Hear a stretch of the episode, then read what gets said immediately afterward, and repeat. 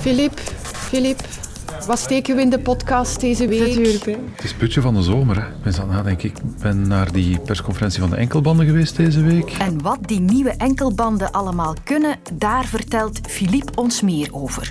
Alles begint eigenlijk met het aanvaarden dat obesitas niet zomaar een schoonheidsprobleempje is. Is het een goed idee om zwaarlijvigheid met een medicijn aan te pakken? Wat niet wegneemt dat het verkeer in mijn stad natuurlijk ook kan, eh, kan toenemen. Zal, Zal- zal, zal ja. toenemen, Ja. Sophie. Dat is natuurlijk voor acht jaar. En waarom moeten de werken aan het viaduct in Vilvoorde acht jaar duren? Ja, daar ben ik eigenlijk niet gelukkig mee. Hier moet het sneller gaan. Je luistert naar de podcast Het Kwartier. Welkom.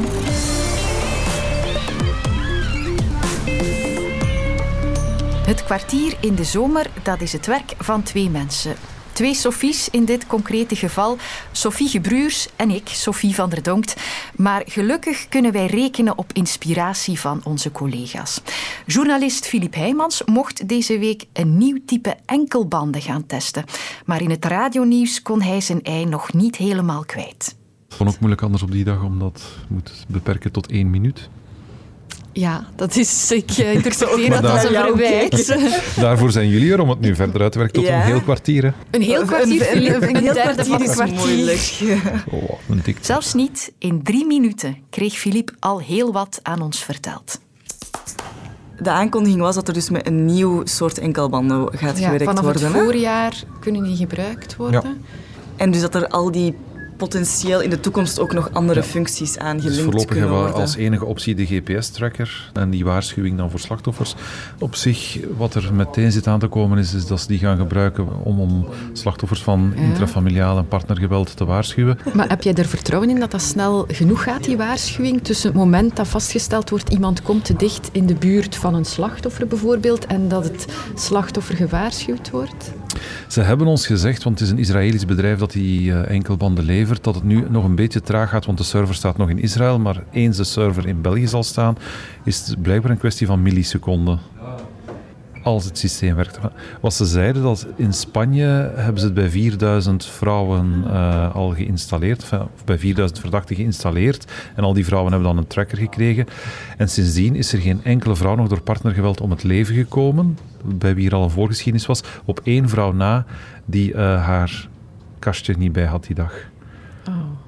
Ook wel heftig. Het is een verkooppraatje natuurlijk, Ja. dus ik, ik- of ik zou het nog allemaal wel eens gecheckt willen zien. heftig. Ik heb mijn kastje er dan niet bij vandaag.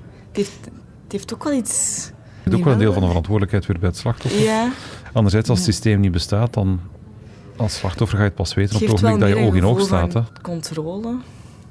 Maar daardoor ben je er ook heel tijd mee bezig, denk ik, nog meer. Maar- Extra stress. Ja, Op termijn gaan ze het dan gebruiken om criminele jongeren te volgen. Ze kunnen er zelfs drugs en alcohol mee testen via een zweetsensor die erin zit. Maar goed, dat is natuurlijk toekomstmuziek. Dus Amai, maar die zweetsensor, daar had ik nog niet van gehoord. ja, maar dat is een optie dat ik die ze pas later gaan Ja, activeren. daar ben ik dan helemaal door. daar blijf ik dan bij hangen. Dat is nu toch gek? En ook, je mag dat niet drinken, dat is al een deel van je straf of zo. Dat zou kunnen, als iemand dat als voorwaarde opgelegd heeft gekregen. Hè. Bijvoorbeeld eh, tijdens voorhechtenis, als je nog een verdachte bent, kan het zijn dat de rechter zegt van kijk, zolang het onderzoek loopt, eh, je hebt dat gepleegd onder invloed van alcohol of onder invloed van drugs, mag je dat niet doen. Ze kunnen trouwens ook wel met die GPS-tracker instellen dat je in geen enkel café binnen kan of de, het centrum wordt gewaarschuwd.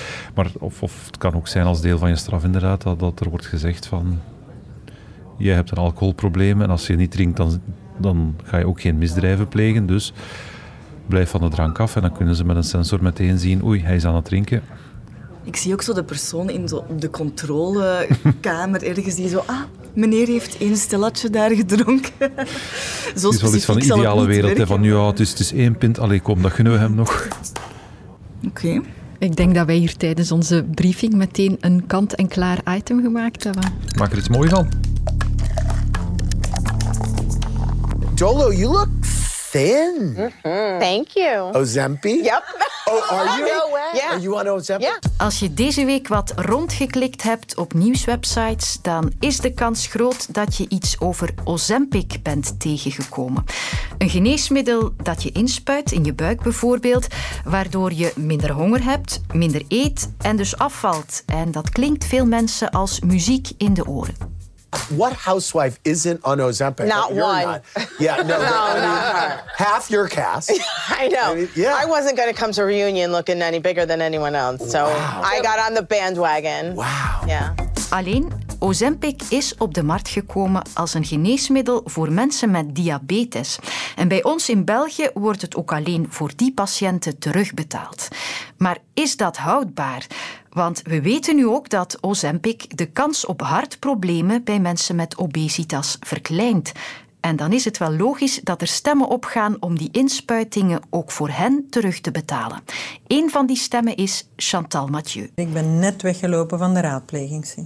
Voilà. Want u bent diabetes-expert en uh, professor endocrinologie aan het UZ Leuven in Mensentaal. Iemand die zich met de hormonenhuishouding bezighoudt. Vertaal ik het goed? Correct. En ik ben diensthoofd van de dienst uh, endocrinologie hier op Gasthuisberg, waar wij ook een uh, multidisciplinaire obesitaskliniek hebben. Alles begint eigenlijk met het aanvaarden dat obesitas niet zomaar een schoonheidsprobleempje is, maar te aanvaarden dat dat eigenlijk een ziekte is. En dan ga je ook dat op een serieuze manier proberen voorkomen en op een serieuze manier proberen behandelen. Net zoals je dat zou doen voor type 2 diabetes of voor uh, hoge bloeddruk bijvoorbeeld. Hm. En ondertussen weten we uit onderzoek van de voorbije 10, 20 jaar meer en meer hoe obesitas ontstaat. Eh, namelijk, bepaalde mensen hebben toch duidelijk varianten van bepaalde genen, waardoor ze uh, op een andere manier voedsel gaan kiezen, op een andere manier met energie gaan omgaan, dan zit je in de problemen en ga je obese worden. Wat natuurlijk nu het probleem is, dat zowel mensen met obesitas als met diabetes naar eenzelfde middel grijpen, Ozempic. Wie moet dan voorrang krijgen? Wie heeft het meeste recht op dat geneesmiddel?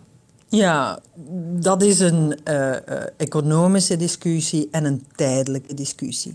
Dus alle farmaceutische bedrijven die deze middelen produceren, zijn overal ter wereld nieuwe fabrieken aan het bouwen om deze medicijnen te maken. En dus ja, die prioritisatie, aan wie moet je dat eerst voorschrijven? Wij hebben heel hard gepleit omdat um, prioritair aan onze mensen met type 2 diabetes te kunnen blijven voorschrijven, omdat we bij hen uh, het bewijs hadden dat niet alleen hun gewicht verbetert, hun bloedsuiker verbetert, hun bloeddruk verbetert, maar dat zij ook beschermd waren tegen die hartinfarcten en de herseninfarcten. Nu is dat ook bewezen dat dat gebeurt bij mensen met obesitas. Um, dus ja, stilletjes aan gaat die discussie uh, breder en breder worden en gaat uh, er de vraag komen, en ik ga die zeker ook steunen, uh, voor onze overheden om ook mensen met obesitas mee te nemen in het ter beschikking komen van die producten voor hun behandeling. Ja. Een kwestie van tijd, hoorde ik u zeggen, voor er meer geneesmiddelen beschikbaar zijn, zodat ook mensen met obesitas tegelijk met mensen met diabetes uh, geholpen kunnen worden. Um, levensstijl blijft nog altijd belangrijk, zelfs al neem je een geneesmiddel. Je ziet ook wel eens filmpjes opduiken op het internet van uh, mensen die het gewoon gebruiken om een paar kilo af te vallen, maar dat is nu ook weer niet de bedoeling. Ja, het feit dat jij als uh, journalist continu opnieuw dat ene medicijn en de merk van dat ene medicijn aanhaalt, is inderdaad een, een teken aan de wand van wat er eigenlijk in de ganse wereld aan het spelen is. Namelijk dat die Ozempic eigenlijk bijna verkocht wordt als een commoditeitsartikel. Dus bijna als een dagcrème. Dit hier moet je gebruiken en dan ga je mooi worden en gaan al je problemen opgelost geraken. En dit is een zeer groot gevaar. Als je dit soort trucjes doet om de drie, vier maanden, oh, ik ga nog eens uh, mij laten gaan, ik eet wat ik wil en dan ga ik wel wat uh, van dat medicijn spuiten, besef dat je telkens opnieuw niet alleen wat vet gaat verliezen, maar ook spier gaat verliezen. En dus stel u voor wat er na twee, drie jaar gaat gebeuren. Je gaat meer en meer in een vetbolletje veranderen en je gaat je spieren verliezen. Dat is niet alleen ja, een beetje perfide, maar dat is eigenlijk ook niet onschuldig voor uw gezondheid. En dus dat is juist wat we afkeuren. Dat is juist waar de ganse medische wereld van zegt, alsjeblieft, doe dat niet.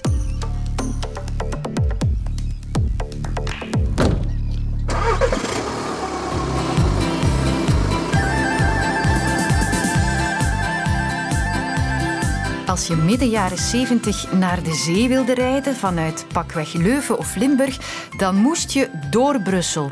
Rond dat kon nog niet, want er ontbrak nog een stuk ring ter hoogte van Vilvoorde. Het gedeelte van de noordelijke ring rond Brussel, dat vanmorgen om 11 uur zonder officiële plechtigheid werd geopend, zal de verkeershinder in Brussel en dan vooral aan de brugte van Praatbrug aardig verlicht. Een snelweg door Vilvoorde, dat had misschien gekund, maar dat zag de autofabriek van Renault niet zitten, want dan zouden de gebouwen moeten wijken. Een viaduct erboven dan maar. En dat werd een huzarenstuk waar tussen 1974 en 1978 met gevaar voor eigen leven aan gewerkt is. Ja, toch een, een kleine misstap en ik kan naar beneden donderen. Dat is er toch altijd bij, hè? Dat is inderdaad het. dat moet men trachten vermijden. Hè? Ja. ja, dat wou ik juist vragen. Die moet toch op die ingenieurs volkomen betrouwen die het hier berekend hebben? Want u hangt hier eigenlijk echt, hè? Ja, dat klopt. Dus als het die mannen goed rekenen, is het goed, hè? Het tracé van dit onderdeel van de Brusselse ring werd al in 1955 getekend, maar pas in 1973 aanbesteed. De 1,7 kilometer gaan 1,6 miljard kosten. Vandaag is dat 40 miljoen euro. Er komt een noordelijk en een zuidelijk rijvak, twee keer drie rijstroken, telkens 20 meter breed. En daar reden in de beginjaren enkele tienduizenden auto's per dag over, maar tegenwoordig op piekdagen wel 180.000. De brug is dus overbelast en versleten. En de renovatie zal nu een slordige 500 miljoen euro kosten. Maar de grootste doorn in het oog van de automobilisten en vrachtwagenchauffeurs, dat gaat acht jaar duren.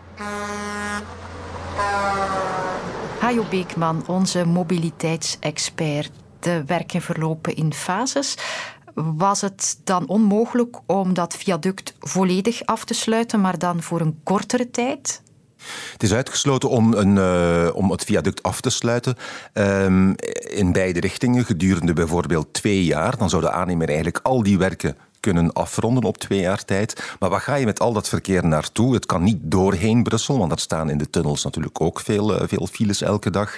Het kan niet via Wallonië, want dat is veel te ver uiteraard. En het kan ook niet via Antwerpen, want daar starten op rechteroever straks ook de grote werkzaamheden aan de Oosterweelverbinding. Dus Antwerpen moet wel nog zijn eigen problemen daar oplossen. Dus het is geen optie om het viaduct te sluiten, inderdaad. Ja. Iemand heeft het uitgerekend, uh, acht jaar tijd. Dat is een renovatie van 50 centimeter per dag. Dat is gelijk uw trap schilderen met een Tipex-borsteltje. Ja, ik heb die tweet ook gezien. Uh, die is uh, vaak geliked deze week. Maar ja, het is een beetje op flessen trekken natuurlijk. Hè, want los van het feit dat het verkeer moet blijven rijden op dat viaduct, is eigenlijk de grootste workload tijdens de renovatie heeft niets te maken met beton of met staal of het wegdek, maar wel met asbest. Asbest asbest is vaak gebruikt in uh, bouwconstructies in de jaren 60, 70 en 80. En je vindt veel asbest uh, in de verflagen, de beschermende verflagen die bovenop uh, de coating zitten van het beton, maar ook van de stalen draagconstructie van het viaduct. En men schat dus dat dat eigenlijk op zich al, als je alleen dat nog zou doen, vier à vijf jaar zou duren. maar als je natuurlijk gaat werken aan die draagconstructies, ja, dan kan er niet overal verkeer over, uiteraard. nog is dat veilig voor de weggebruiker, maar uiteraard ook niet voor de arbeiders eh, die eh, dat werk uitvoeren. Wat ik ook wel alles gedacht heb, kunnen ze geen nieuwe brug naast de oude zetten? Als die nieuwe klaar is, de oude afbreken en klaar? Dat zou je technisch kunnen doen, uh, maar het probleem is dat je dan natuurlijk een bouwvergunning nodig hebt voor uh, die nieuwe brug. En die planningsprocessen in België verlopen uh, doorgaans erg stroef, omdat je als Vlaams gewest, want dat is de beheerder van de brug, natuurlijk vaak ook moet samenwerken en beslissen met het samen met het Brussels gewest. Want wat ga je doen? Je gaat een nieuwe brug bouwen en dan de oude afbreken, of ga je zeggen, ik ga er een nieuwe brug naast leggen en de oude brug dan renoveren en vervolgens allebei laten staan.